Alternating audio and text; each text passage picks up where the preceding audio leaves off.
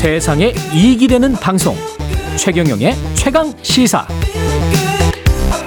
네, 선거제도 개편 복잡하고 어렵다. 무슨 말인지 모르겠다 생각하는 분들 많을 텐데요. 답을 찾기 위해서 국민 500인이 KBS에 모였다고 합니다. 선거제도 공론화 500인 회의. 내일 오전 10시 30분 KBS 1TV에서 첫 방송되고요. 어, 프로그램을 연출한 KBS 시사교양국의 최지훈 PD 나와 있습니다. 안녕하세요. 네, 안녕하세요. 예.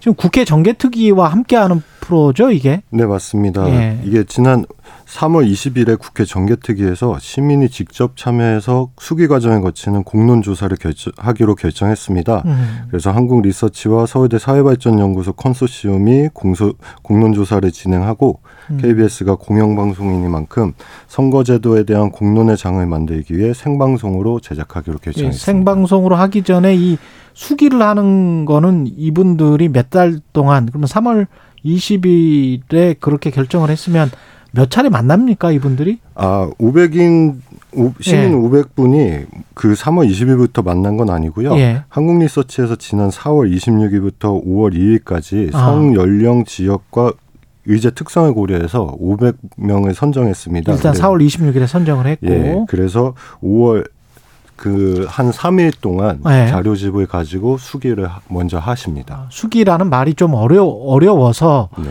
그러니까 일단 자료를 보고 네. 사람들이 공부를 한 다음에 그 다음에 토론을 해본다는 겁니다. 네, 맞습니다. 그죠? 그러니까 우리 아무것도 모르는 상태에서 토론할 때하고 좀 공부를 해보고 난 다음에 토론해서 거기에서 또 아 합의의 지점이랄지 이해되는 부분들이 많기 때문에 그렇게 되면 민주주의가 훨씬 더 발전할 것이다. 네, 맞습니다. 예, 이게 이 수기제도의 매력 포인트라고 할수 네. 있겠죠. 예. 각계각층의 시민들이 각자 그 주제에 대해서 공부를 하고 그렇죠. 상호 토의를 하기 때문에 음, 그 의견이 깊이가 있고 넓어지게 됩니다. 그렇죠. 그래서 서울대 그다음에 한국리서치, KBS 갈등 해결 평화센터 그렇게 참여를 하고 국회 정개특위도 좋아할 것 같네요.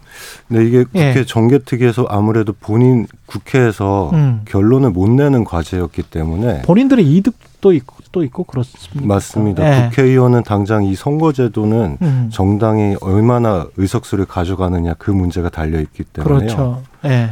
그래서 국민께 다시 한번 물어 여쭤보는 과정이라고 네. 보시면 됩니다. 근데 이렇게 저 방송을 보면 또 어떤 선거제도를 뭐 그냥 나는 왠지 저 선거제도가 좋아.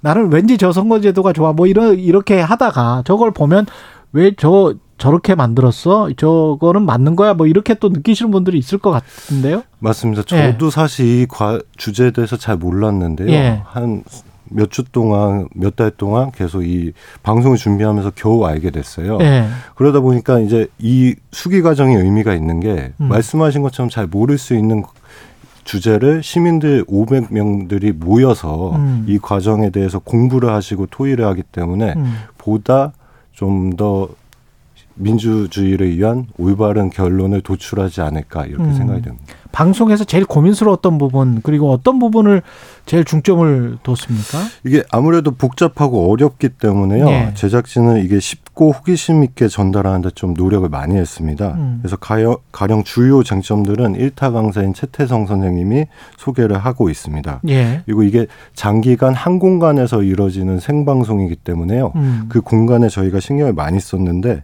그래서 집중도 높은 공간 그래서 민주주의가 잘 어울리는 공 간을 창출해 봤습니다. 장기간 한 공간이면 어느 정도 시간인가요? 저희가 총 생방송 시간만 세 개 합치면 300분 정도 됩니다. 300분? 네, 맞습니다. 생방송. 네, 맞습니다. 근데 이분들이 뭐 사전 조사하고 공부하고 분임 토의하고 뭐 이런 것들이 다 합쳐진 겁니까? 아니면은 저희가 생방송 시간만 300분이고요. 예. 생방송이 끝나면 이분들은 다시 모여서 또 분임 토의를 진행합니다. 분임 토의 또 하죠? 네, 그리고 그 이후에 질의응답 과정도 있는데 음. 그 질의응답 과정 저희가 생방송 안 하지만 유튜브로 생중계하게 됩니다. 아, 그렇군요. 그래 질의응답을 할 때는 또 이제 전문가분들, 교수분들이 그 응답을 해 주실 것이고. 맞습니다. 아, 정말 그 누구보다도 그 잘 교육을 받겠네요. 맞습니다. 예. 그리고 이, 그런 일반 시민 500인이 그 잘 교육받은 상황에서 서로 이야기를 해보고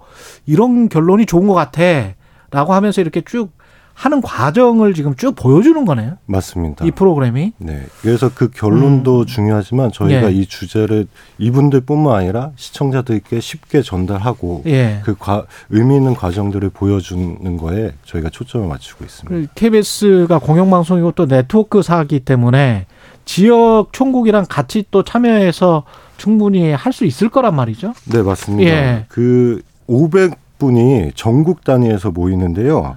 이분들이 모두 서울로 모여서 한꺼번에 토의하기는 물리적으로 쉽지가. 않습니다. 예. 그래서 KBS는 전국에 9개 충국이 있어서 권역별로 이분들이 모이기 쉽게 음. 광주, 대구, 대전, 부- 부산 그리고 본사에 모여서 토의를 진행하는데요.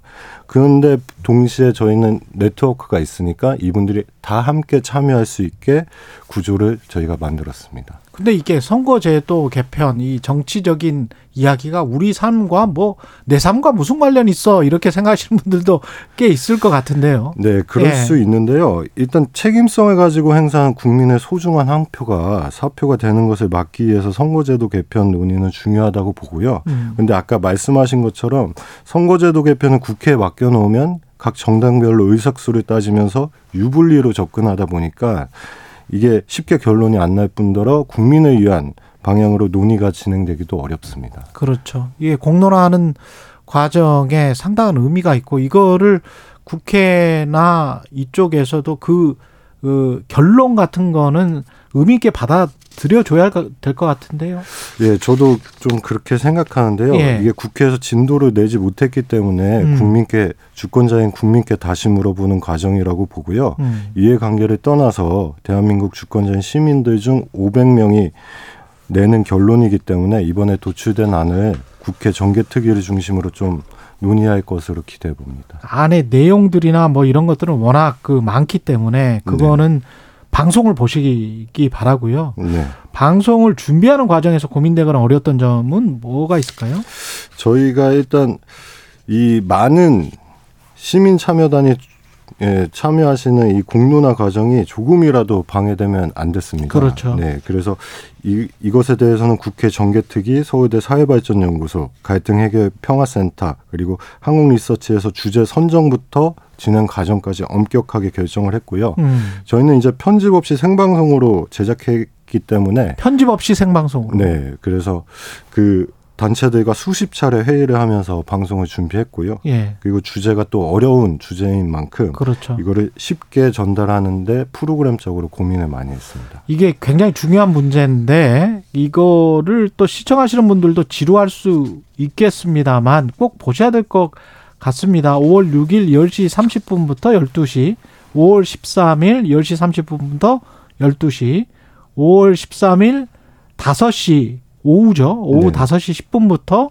6시 55분까지 KBS 1TV에서 지금 말씀하신 대로 생방송으로 진행됩니다. 네, 맞습니다. 예. 시청을 같이 하셔서 저도 한번 같이 공부를 해보겠습니다. 예, 여기까지 듣겠습니다. 최지훈 KBS 시사교양국 PD였습니다. 고맙습니다. 네, 감사합니다. 예, 어린이날이었습니다. 예, 마지막 어린이날, 예, 휴일, 마지막 어린이날은 아니지. 예. 남은 어린이날, 예, 잘 보내시고요. KBS 최경령의 최강 시사였습니다. 고맙습니다.